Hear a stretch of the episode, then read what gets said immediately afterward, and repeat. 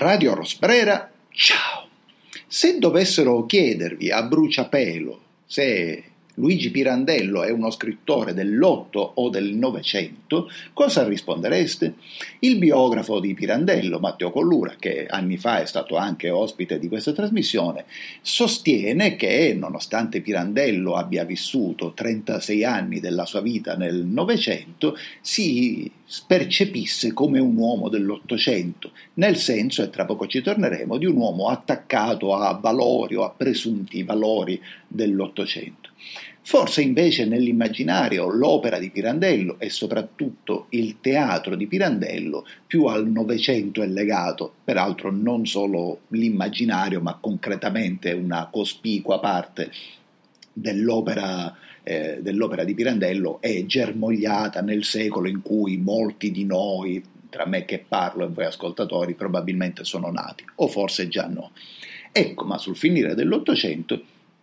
Pirandello scrisse un romanzo eh, per fare i conti con le delusioni del risorgimento, delusioni che sono ancora oggetto di contesa e che molti vogliono rimuovere, che molti anche vogliono esaltare, ma che indubbiamente ci, so, ci sono perché come abbiamo più volte rimarcato, l'Italia è un esperimento fallito. Dunque, in questo romanzo, I vecchi e i giovani, eh, Pirandello faceva i conti con i sogni del Rinascimento, o i presunti sogni del Rinascimento, naufragati nella corruzione, nella fattispecie nello scandalo della banca romano, romana, ma insomma che anche questi eroi del Risorgimento in realtà si erano rivelati, rivelati personaggi corrotti corrotti eticamente, corrotti moralmente, ma anche corrotti nelle, nell'essenza vitale, corrotti nella vita di tutti i giorni. Ecco,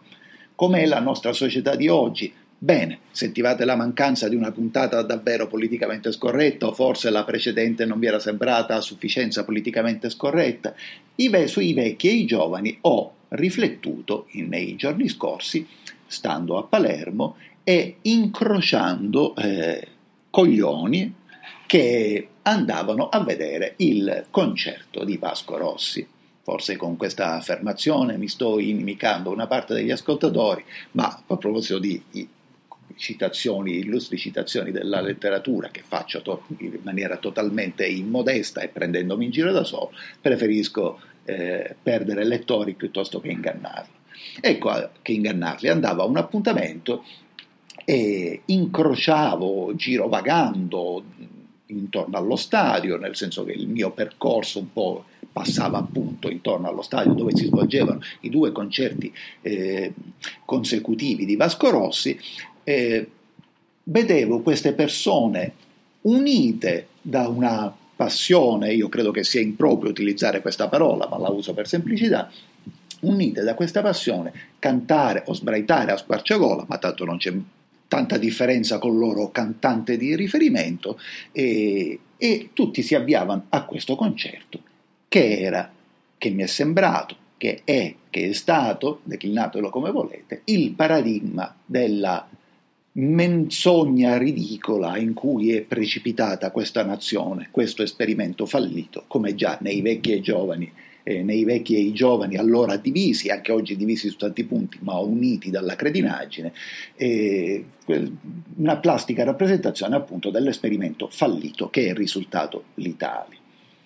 Questo signore, ormai abbondantemente ultrasettantenne, che da decenni biascica canzoni, ammesso che non le abbia sempre biascicate, ma che, che è un rockero, quindi musica per cui si presuppone una fatica fisica. Questo cantante che incitava ad avere una vita spiricolata, ma che poi faceva gesti inconsulti anche con le due dita e invitava tutti a vaccinarsi. Dunque il Covid era un pericolo, il vaccino non era un pericolo, tutto quello che probabilmente, non voglio andare a illazioni, lo dico, scivolare nelle illazioni, lo dico quasi giocosamente, tutto quello che questo vecchietto si è dovuto prendere, slash iniettare per sostenere due concerti consecutivi in uno stadio, invece non lo mette a rischio. Beh, eh, ognuno è, è fabbro della propria fortuna o della propria sfortuna. Certo, si è discusso molto, si discute molto sul politicamente scorretto del termine barbaro e giustamente siccome la storia la riscrivono i vincitori e ora i vincitori sono nella parte anglo-germanica del nostro continente, si ha tendenza a dire che il barbaro però, ma i barbari per i greci erano gli stranieri, ma i barbari non erano così primitivi, eccetera, eccetera. Sospendiamo qualunque giudizio storico, argomento troppo complesso per me, tra l'altro per alcune tribù, come comunque si dice, di barbari o istintiva e grande simpatia. Ma al di là di questo, tutto ciò che vedevo denunciava l'imbarbarimento inconsapevole dei nostri concittadini, di molti nostri concittadini. Ecco, gente che paga un biglietto per andare a celebrare una menzogna, un vecchio che fa finta di essere giovane, un uomo che canta voglio una vita spericolata ma invita tutti a vaccinarsi, forse la vita spericolata era scommettere su un vaccino che non era tale. Ecco, e tutti si preoccupavano di questo e in questa città dove ancora mi trovo mentre registro la trasmissione, molti parlavano di questo, avversando o, o approvando l'evento. Nel frattempo si consumava qualcosa che con umorismo macabro, l'umorismo macabro che peraltro è nativo della città di Palermo, si consumava la guerra civile più rapida della storia più o meno sei ore, credo, più o meno sei ore, questa brigata di mercenari russi ha marciato verso Mosca, Forse anche queste sono illazioni, sono intuizioni e un minimo di conoscimento della vita. Forse già sapendo che non andava, a fare, non andava a fare nella guerra civile, nel colpo di Stato, forse addirittura fregando gli americani, cioè forse questi si sono fatti corrompere dagli americani, hanno preso dei soldi, hanno fatto finta di marciare, eh, hanno preso degli altri soldi dai russi eh, e con questa buona uscita ora se ne vanno in Bielorussia il regime di Putin ne esce rafforzato, indebolito da tutto questo? Non lo so, dovremmo sapere la verità. Se lo scenario fosse quello che ho appena immaginato, probabilmente sbagliando, ma chissà, se lo scenario fosse quello che ho appena immaginato, direi che il regime di Putin quasi ne, ne, ne esce rafforzato da tutto ciò perché alla fine non è così tanto facile, ma poi ragazzi come abbiamo già detto all'inizio non è così tanto facile pensare di sconfiggere e occupare militarmente la Russia, però vedremo cosa accadrà, lo sapremo mai cosa accadrà, lo sapremo forse in un tempo in cui sarà troppo tardi saperlo. Nel frattempo citavo la Bielorussia, Lukashenko, il presidente della Bielorussia, mediatore o presunto mediatore della pace fra la brigata Azov e il governo di Putin, la Bielorussia, che ho, pre- che ho appreso al pari della Russia, è esclusa dai giochi europei di atletica che si svolgono in questi giorni. Ma io non ho nessuno, usiamo diciamo il termine dittatura con leggerezza, ma tanto in questa puntata, come da buona tradizione della trasmissione, stiamo usando molti termini con leggerezza. Potrei non avere con leggerezza, anche se l'argomento in sé non è leggero, eh, nessuna difficoltà o ben poche difficoltà ammettere, ad ammettere che il regime bielorusso è qualcosa di piuttosto simile a una dittatura, anche se ufficialmente ci sono de- delle elezioni. Avrei, non avrei molte difficoltà ad ammettere che anche il regime russo è piuttosto vicino alla dittatura. Del resto non avrei nessuna difficoltà a sospettare, sospettare è un eufemismo, che le, le, ultime elezioni negli Stati Uniti siano state più o meno truccate, quindi che cos'è il regime degli Stati Uniti? E del resto, come abbiamo più volte detto e denunciato, che cos'è il nostro regime, che cos'è il regime di molti paesi dell'Europa occidentale, che, dove si è teorizzato che i cittadini inermi, eh, proprio perché non ascoltavano i consigli di Vasco Rossi, dovessero rimanere chiusi a casa, che cos'è se non qualcosa di molto simile a una dittatura o che va verso la dittatura, verso la dittatura del vizio, del, del capriccio, verso la, perché capriccio? Perché tu volevi mantenere le persone a casa per tu essere libero di andare al ristorante. Quindi cosa accade realmente lo, lo sapremo chissà fra quanto, ma sappiamo già ora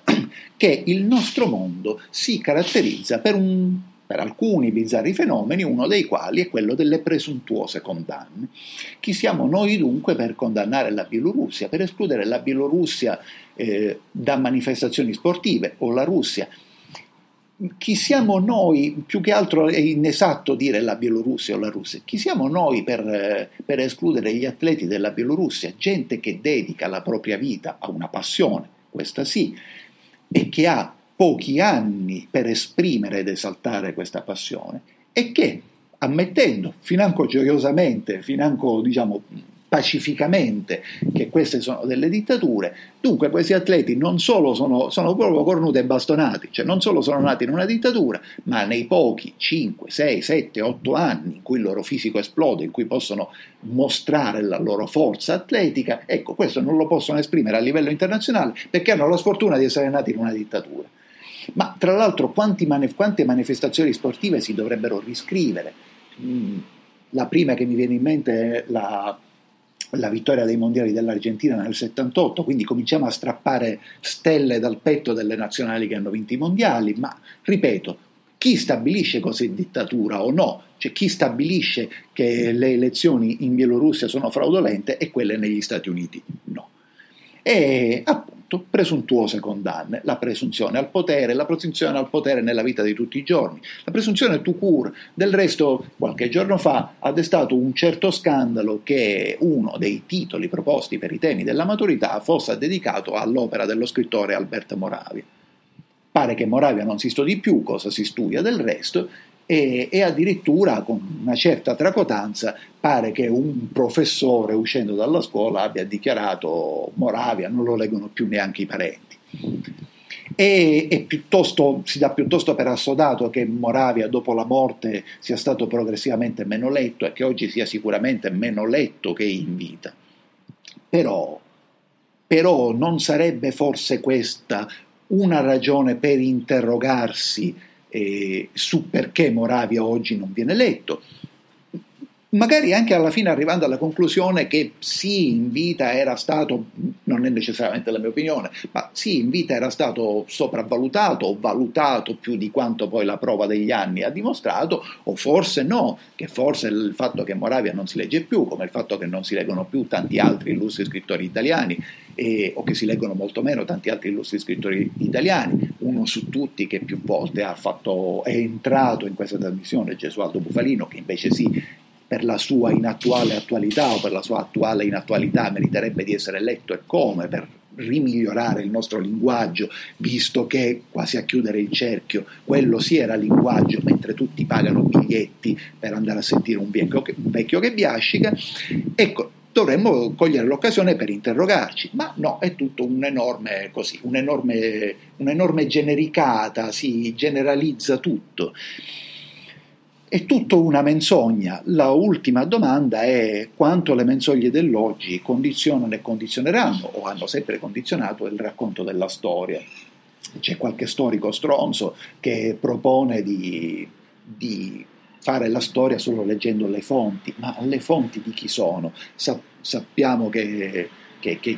che, Ramses perse la guerra con gli Ittiti e, e poi fece diciamo, rappresentare quelle battaglie come se le avesse vinte, diciamo che le aveva perse pareggiate, ma le aveva più perse che pareggiate, perché se non le avrebbe conquistate. Quindi come si racconterà la storia? Del resto noi ancora oggi viviamo e chiudiamo e concludiamo in una menzogna istituzionalizzata, cioè noi ancora ci raccontiamo che abbiamo passato quasi tre anni in una pandemia, invece abbiamo vissuto in un mondo attraversato da una malattia grave nelle sue prime fasi e, e se colpiva alcune persone con patologie pregresse, abbiamo passato una parte della nostra vita diciamo, confrontandoci a una malattia grave in alcuni casi e sconosciuta che qualcuno ha fatto diventare una pandemia, ha continuato a ripetere questa parola pandemia, mentre le persone con ridicole mascherine andavano a visitare vetrine durante dei negozi, durante le, le, le vacanze di Natale e la pandemia letteratura per letteratura, Manzoni ci insegna che è la mamma di Cecilia che abbandona la figlia ai monatti, mentre fuori ci sono morti, morti, morti, caterbe di morti per strada. La menzogna al potere è proprio il nostro mondo. Sarà il mondo di Putin, sarà il mondo di Lukashenko. Il nostro sarà ancora un po' meno peggio di quelli, ma la menzogna al potere è la regola assurda e ingiusta del mondo in cui viviamo. Radio Rosprella. Ciao.